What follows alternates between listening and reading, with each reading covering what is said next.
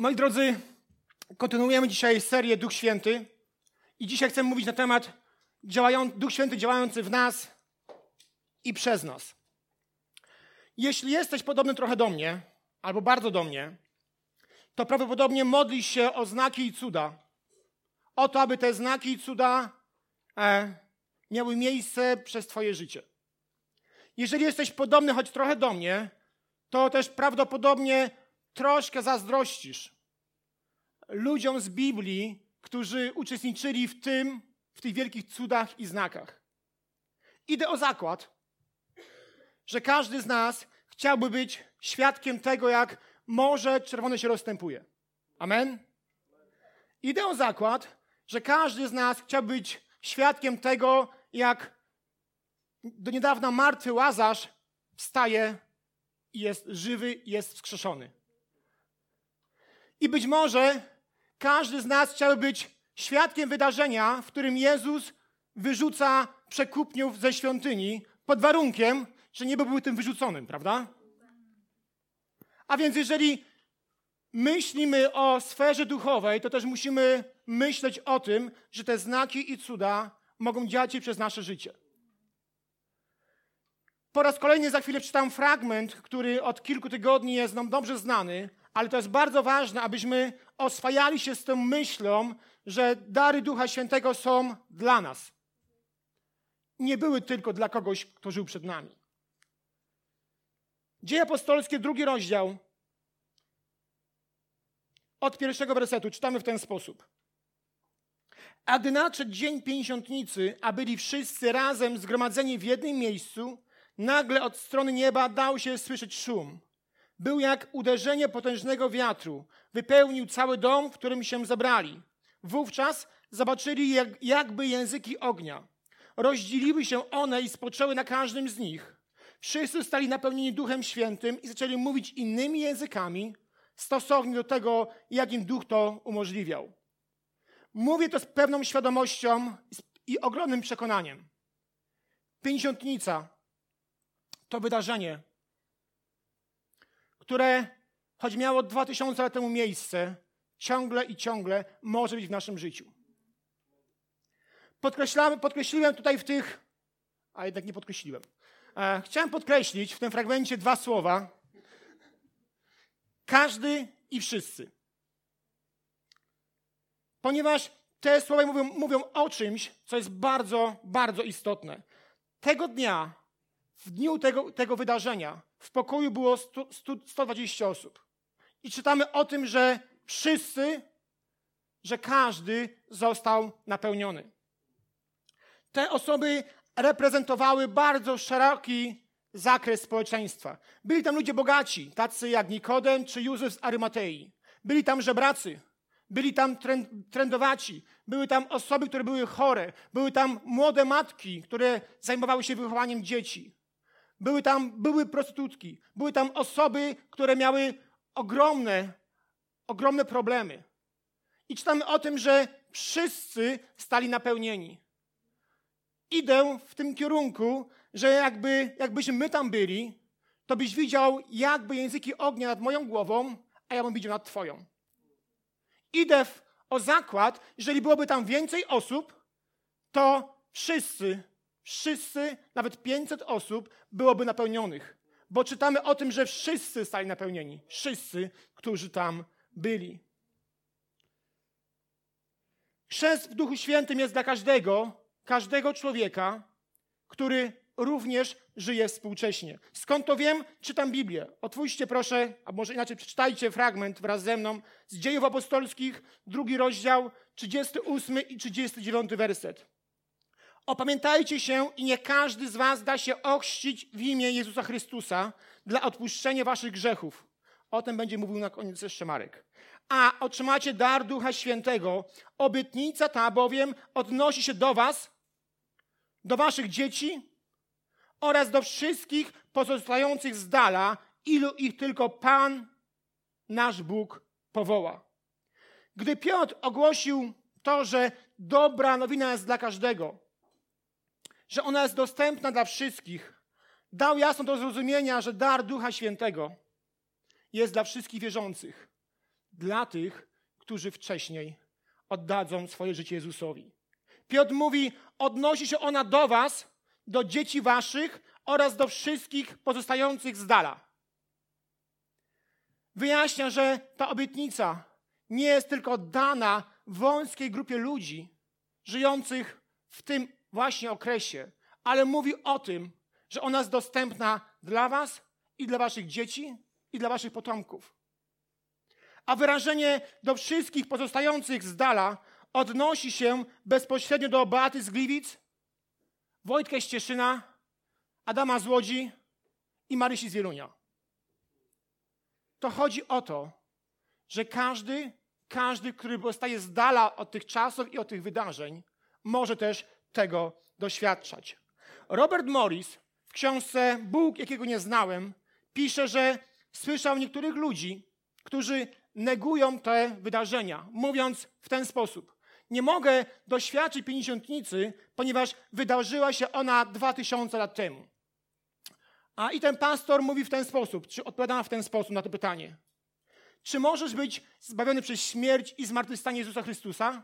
Rozmówca mówi, tak, oczywiście, każdego dnia widzę ludzi, którzy są e, zbawiani.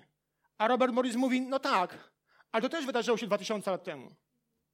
Skoro to, tego możesz doświadczyć, to czego, czemu nie, nie, wierzy, nie wierzysz w to, że pięćdziesiątnica może być też twoim udziałem?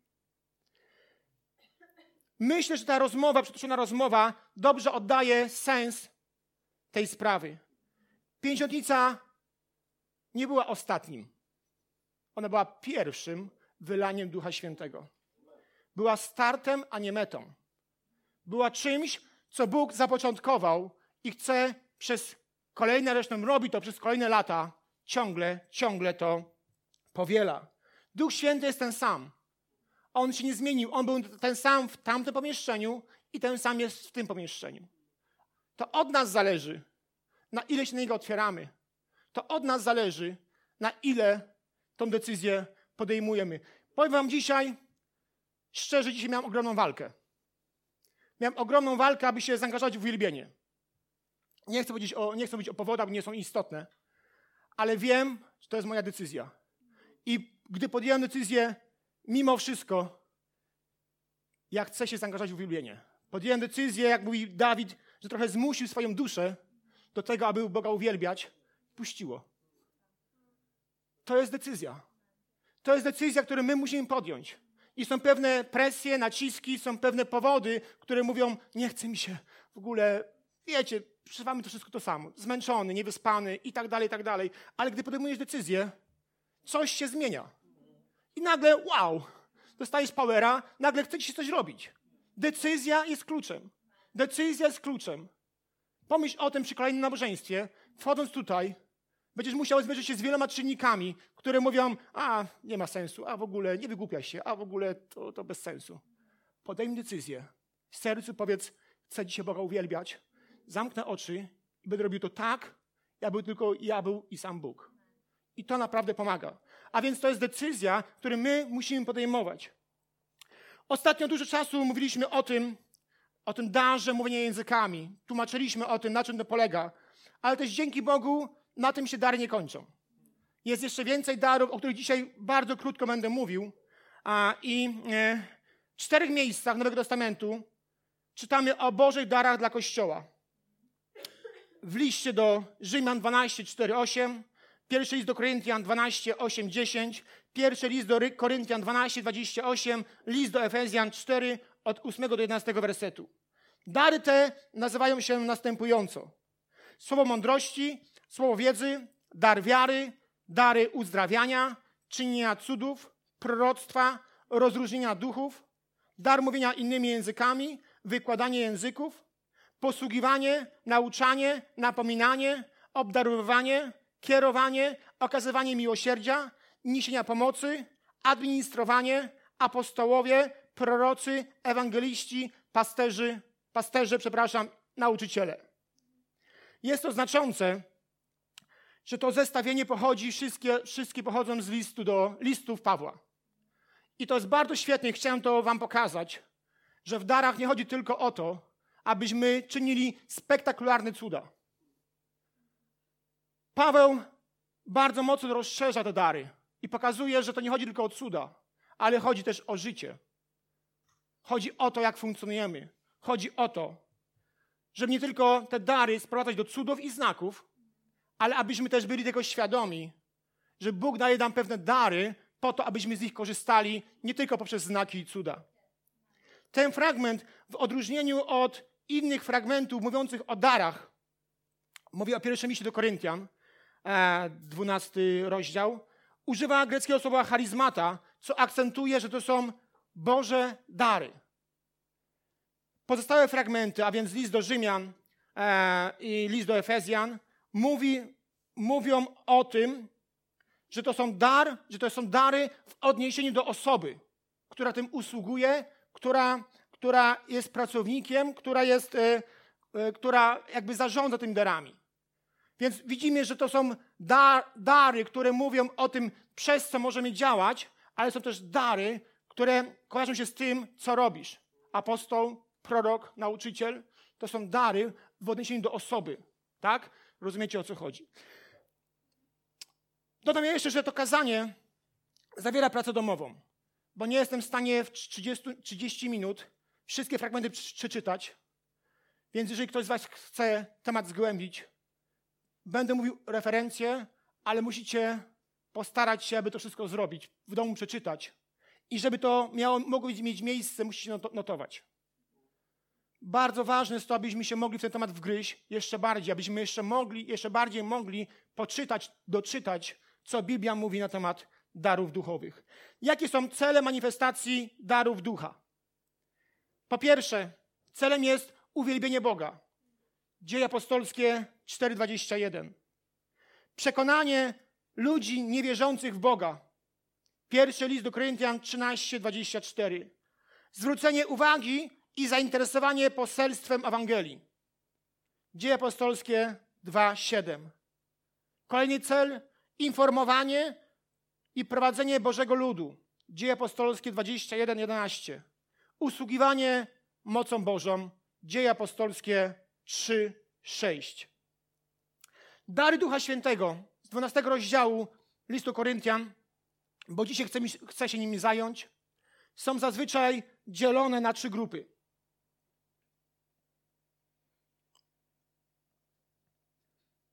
Dary objawienia, poznania, słowo mądrości, słowo wiedzy, rozróżnienie duchów.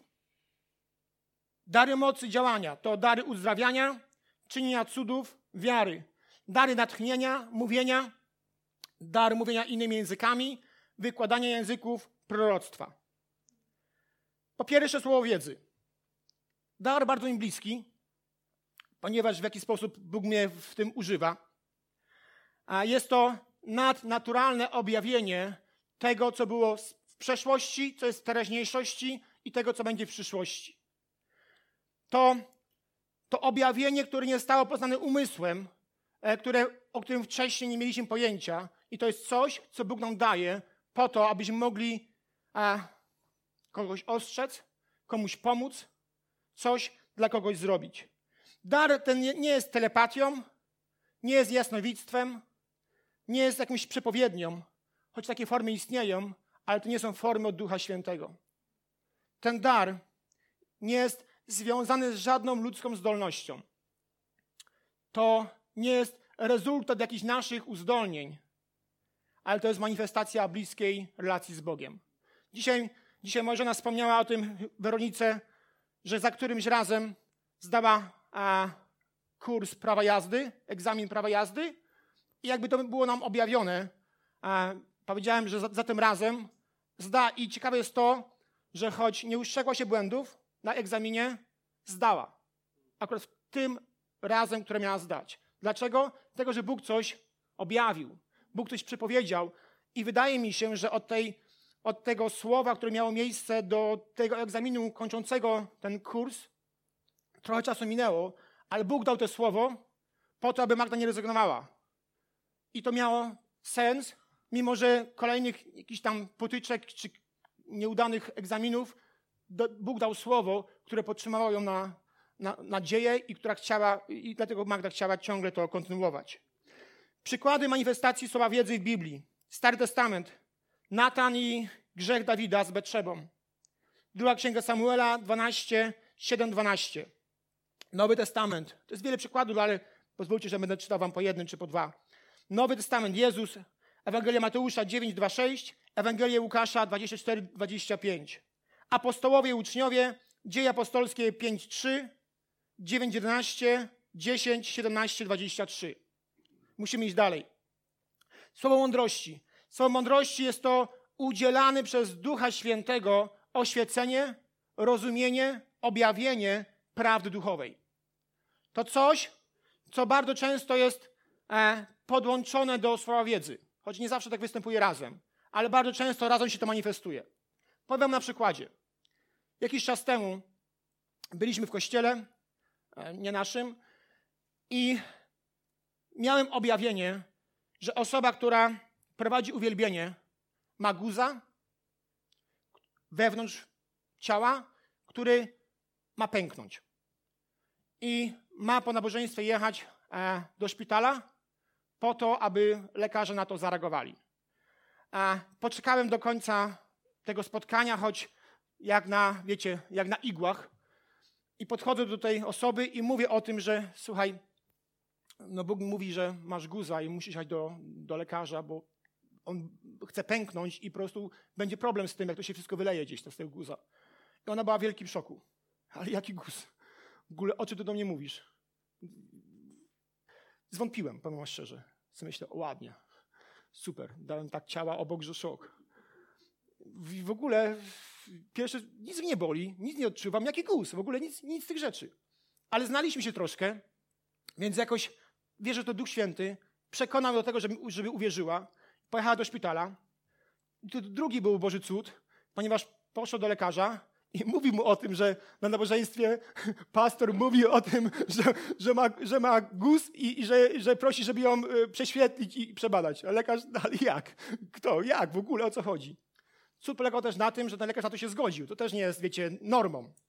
Okazało się, że tego samego dnia miał operację, bo ten guz po prostu już tam gdzieś no, pękał i to nie, pewnie nie była sprawa życia lub śmierci, choć nie wiem, ale jakby, wiecie, wszystko się gdzieś tam wylało, to pewnie byłby to jakiś problem medyczny, tak? Więc tego samego dnia jeszcze miał operację i wszystko jest ok, tak? A, I to jest właśnie słowo wiedzy w połączeniu z swoją mądrości. Było objawienie, co ma z tym zrobić.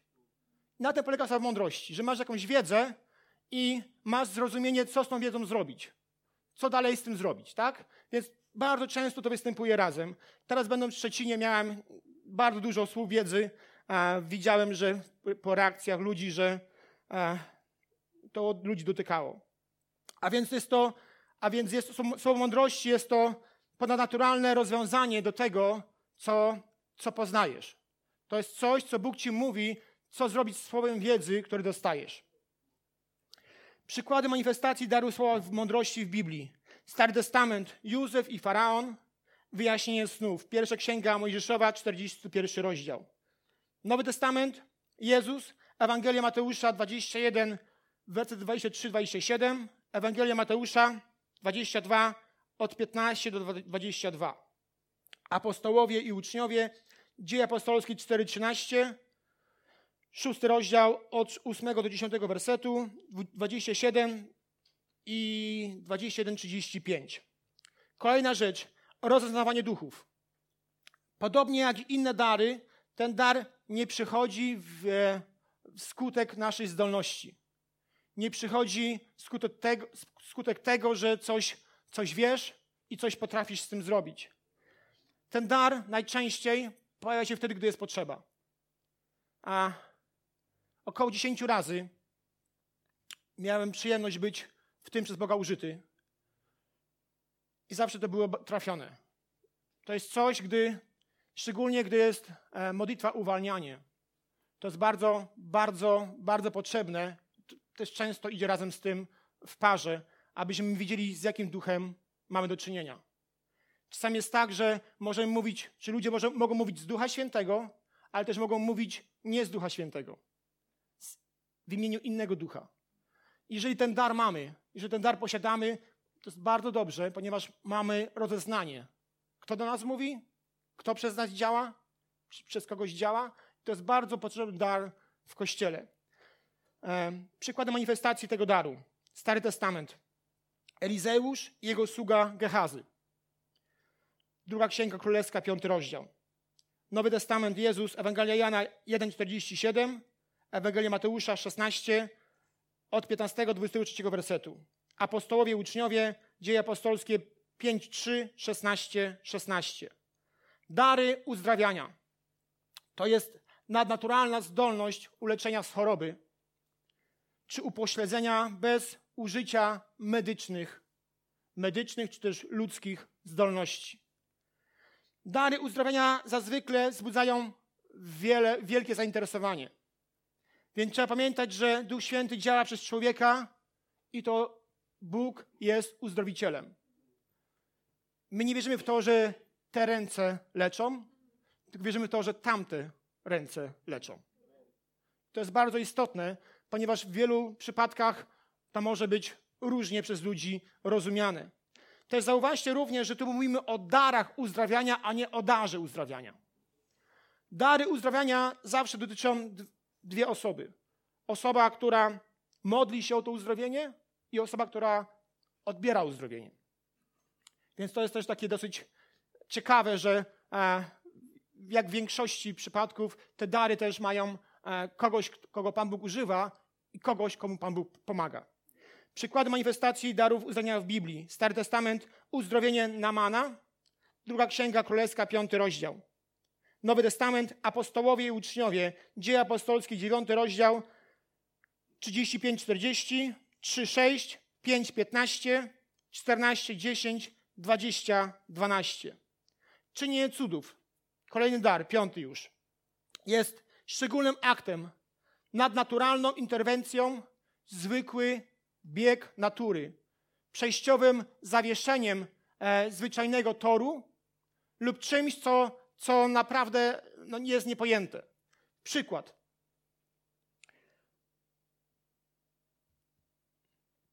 Woda może stać się winem w wyniku naturalnego biegu. Jeżeli dosypujemy coś do, do wody, nie będę wam mówił o szczegółach, bo się będzie nas kusiło, tak?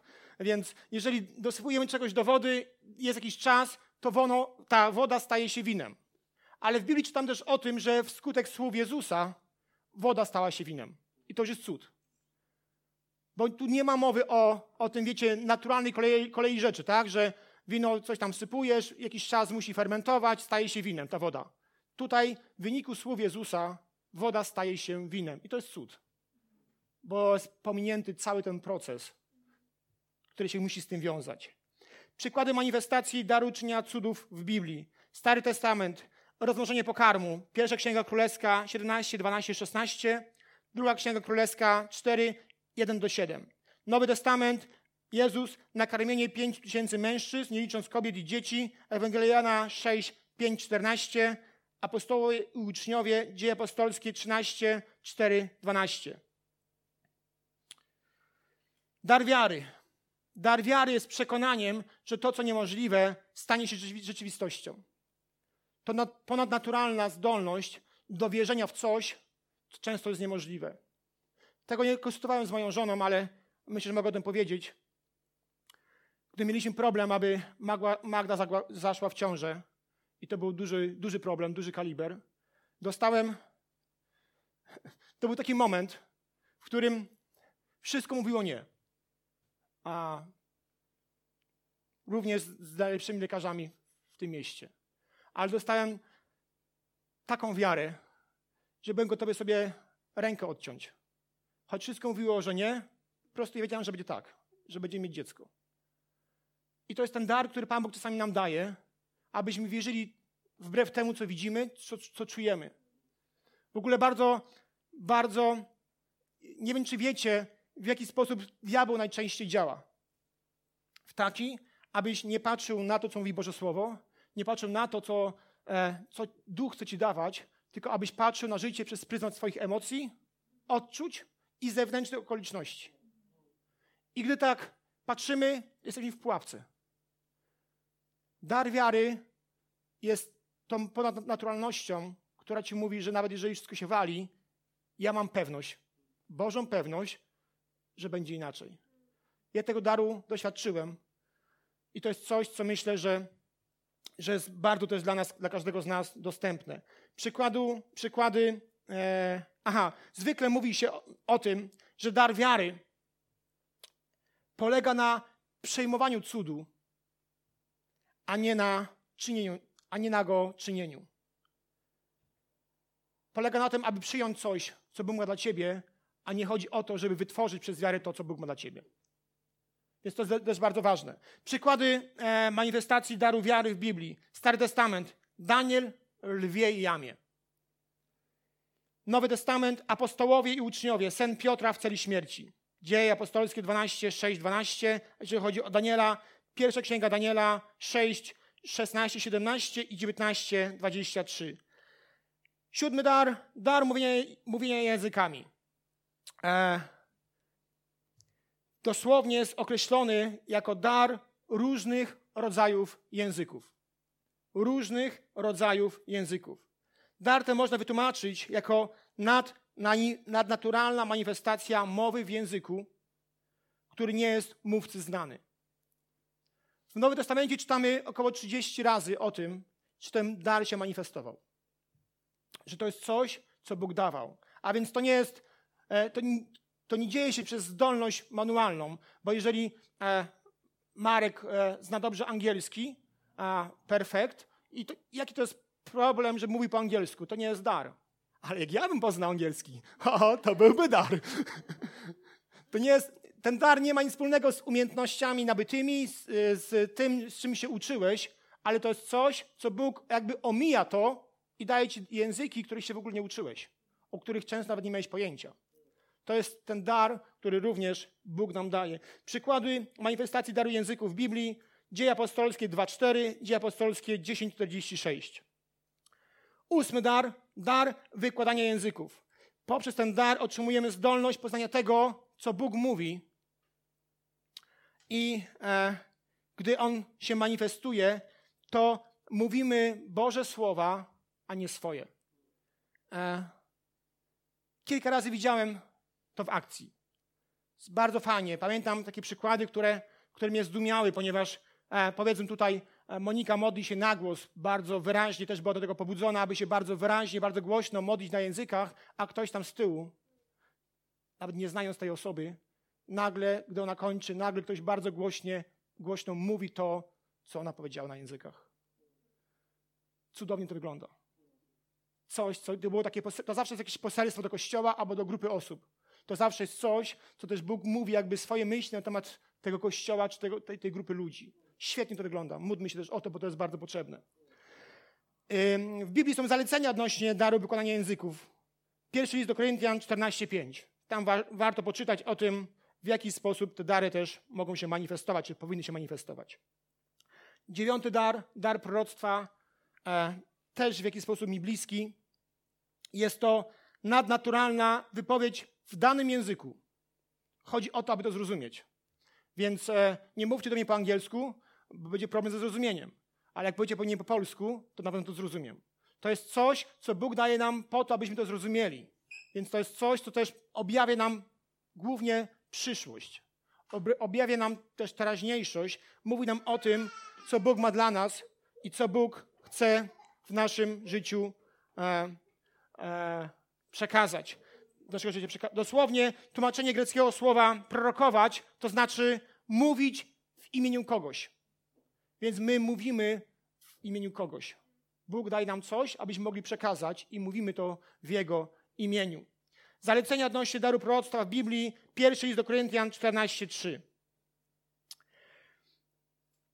Na zakończenie dwa wersety, które bardzo mocno e, dzisiaj w nocy do mnie uderzyły. List do Koryntian, pierwszy list do Koryntian 12:7. A w każdym różnie przejawia się duch ku wspólnemu pożytkowi. I drugi list do, list do Koryntian 12:12. 12, Znamiona potwierdzające godność apostoła wystąpiły wśród was we wszelakiej cierpliwości, znakach, cudach i przejawach mocy. Zwróćmy uwagę na te dwa sformułowania. Przejawy przejawia się i przejawach. Ciekawa jest e, słownikowa interpretacja tego słowa przejawia się. Przejaw to znaczy oznaka, to znaczy jakiś objaw. I bardzo ciekawe jest to, że w języku greckim, dziś to w nocy sprawdzałem, w języku greckim słowo przejaw to znaczy to słowo słowo, które uleciało mi, które e, mówi o tym, że to proces może być proces ciągły, ale to może być proces od czasu do czasu. I to mnie olśniło, że my czasami e, myślimy sobie, że te dary będą na nasze zawołanie każdego razu. Ale jeżeli słowo przejaw, to też mówi nam o, o tym, że od czasu do czasu, to tak naprawdę nie, nie wiemy, kiedy Duch Święty będzie się objawiał. Dlatego o tym często mówię, że będziemy się modlić o chorych, bez względu na to, czy będziemy to widzieć, czy nie będziemy widzieć, jak oni są uzdrawiani. Ja wczoraj modliłem się o kobietę na wózku. E, nie, wstała, nie, nie wstała z wózka, ale nie, nie brałem tego jako porażkę, ponieważ dary się przejawiają. I nie wiem kiedy. Moim zadaniem, moim pragnieniem jest modlić się, aby Duch Święty działał, ale nie mnie jest rozkazywać, kiedy ten przejaw mocy będzie miał miejsce. Chciałbym, aby on był zawsze. Kobieta, kobieta z wózka nie wstała, ale to nie jest moja porażka. Ja mam robić to, co do mnie należy. Biblia o tym mówi, że Jezus Chrystus zabrał na krzyż wszelką chorobę. Całe cierpienie i ból. Nie tylko katar, nie tylko przeziębienie, ale wszystko. Wszystko. Więc jeżeli wszystko, to też wszystkiego chce uzdrawiać, bo to byłoby nielogiczne, jakby wziął wszystko na krzyż, a tylko z niektórych rzeczy uzdrawiał. To jest nielogiczne. Więc on też zabrał na krzyż te wszystkie dolegliwości, które, które mają osoby na wózku. Wszystkie dolegliwości, które być może są w naszym życiu. I naszym zadaniem, przynajmniej na pewno moim, jest modlić się o to, aby Duch Święty się przejawiał w mocy. Kiedy? Chciałbym zawsze ale to nie ode mnie zależy. Ale zależy to od nas, czy się o ludzi modlimy, czy nie modlimy. To zależy od nas, czy ludziom głosimy, czy nie głosimy. To zależy od nas, co z tymi darami, czy na te dary czekamy, aby się przejawiały, czy też nie. To jest bardzo ważne. Przejaw, przejaw mocy. Proces może być ciągły, ale może być też również od czasu do czasu. Nie rozumiem, co mówisz? Okay. Jest to coś, co może się ciągle pojawiać, ale może być też od czasu do czasu. I to jest bardzo istotne. Moi drodzy, nie rezygnujmy z tego, abyśmy da dawali możliwość Duchowi Świętemu na Jego działanie. Bo wtedy, gdy przestajemy się modlić, gdy przestajemy wierzyć, gdy przestajemy ufać Bogu, wtedy ten dar najczęściej się nie przejawia, ponieważ nie ma, najczęściej powtarzam, czynników, które sprawiają, że on się może uaktywnić. Więc zachęcam nas do tego, abyśmy nie patrzyli na to, co widzimy, czy czego nie widzimy. Zachęcam nas do tego, abyśmy się modlili i abyśmy liczyli, czekali na Boże przejawy. Boże przejawy mocy, bo to jest coś, co myślę, co Bóg od nas oczekuje. Czy apostołowie wszystkich uzdrowili? Ja o tym nie czytam że każda osoba, która była uzdrowiona, która, y, która spotkała się z apostołem, była uzdrowiona. Byli takie osoby, ale też takie nie były. O czym świadczy to? O tym, że duch przejawia się w mocy. Przychodzi jak wiatr i działa wtedy, kiedy chce i kiedy pragnę. I kiedy pragnie. A więc, moi drodzy, będziemy modlić się o chorych. Będziemy modlić się, ja się będę modlił o, o to, aby ludzie byli wskrzeszani. Nie wiem, czy wy też chcecie. Będziemy się modlić o to, aby się manifestowały znaki i cuda, bo to jest, ja to odbieram jako swój obowiązek i przywilej, że mogę walczyć o to, aby Duch Święty manifestował się w mocy. Amen? Kochani, powstańcie.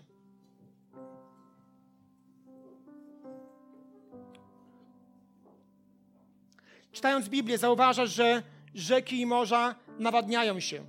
Że rzeki i, i morza nawadniają suchą ziemię. Ślepi widzą, a głusi słyszą, jak powiedziałem na początku, jeżeli jesteś choć trochę do mnie podobny, to marzysz i śnisz o tym, aby to było przez Twoje życie. Aby to się manifestowało przez Twoje życie. I chciałbym, abyśmy dzisiaj modlili się, wbrew temu, co może widzimy, wbrew temu, co być może zauważasz, wbrew temu, co mówi Ci diabeł, abyśmy wołali, Panie, użyj mnie. Boże, użyj mnie w darach i manifestuj przez moje życie swoje przejawy mocy. Chcę modlić się o to, abyśmy byli narzędziami, którzy, które są użyteczne w darach ducha. Nie bójmy się tego. Nie bójmy się tego i wierzę, że to jest coś, co e, ma występować w każdym kościele. To jest coś, co ma występować w każdym z nas. Jakieś dary, jakaś, jakieś przejawy mocy. I teraz chciałbym się, kochani, o to modlić, aby Bóg, znając nasze serca, aby Bóg e, obdarzał nas tym, co jest dla nas najlepsze. Aby dał nam te dary, o których On wie, że sobie z nim poradzimy. Ale jeżeli jesteś, jest, wśród nas jest osoba, która jeszcze nigdy wcześniej nie oddała życie Jezusowi, czytaliśmy o tym, najpierw musi być nowonarodzenie, a później Boże działanie. Więc jeżeli chcesz Dzisiaj Antyś, Antyś chce, on, on zawsze jest chętny, on zawsze reaguje. Nie wiem czemu tylko on, ale on szczególnie reaguje na jakieś moje, moje zachęty. Antoś, jesteś mój kolega.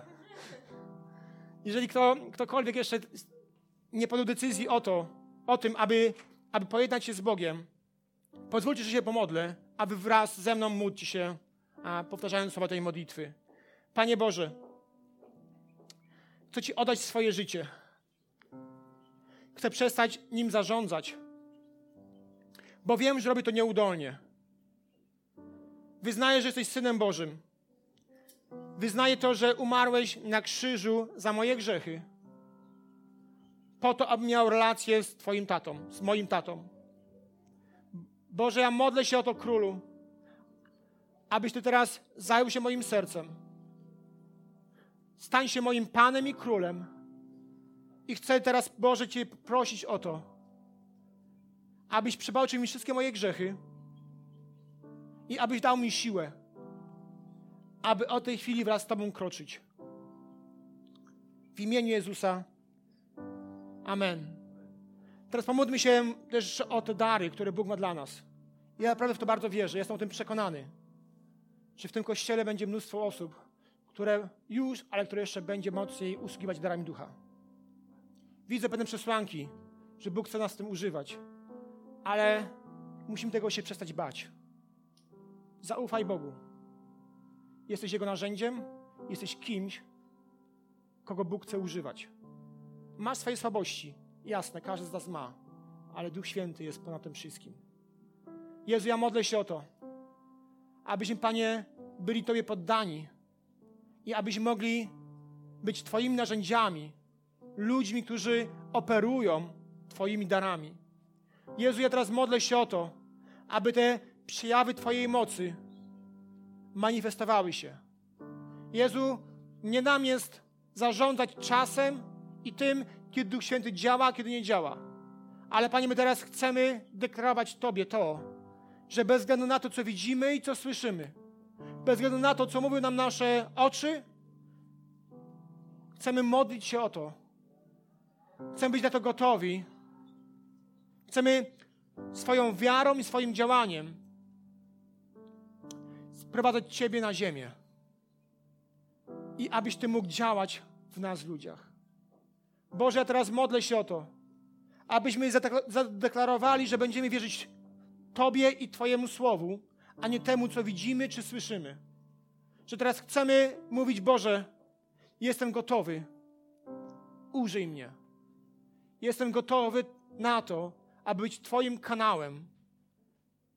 Kanałem, przez który będzie Twoja moc się manifestowała.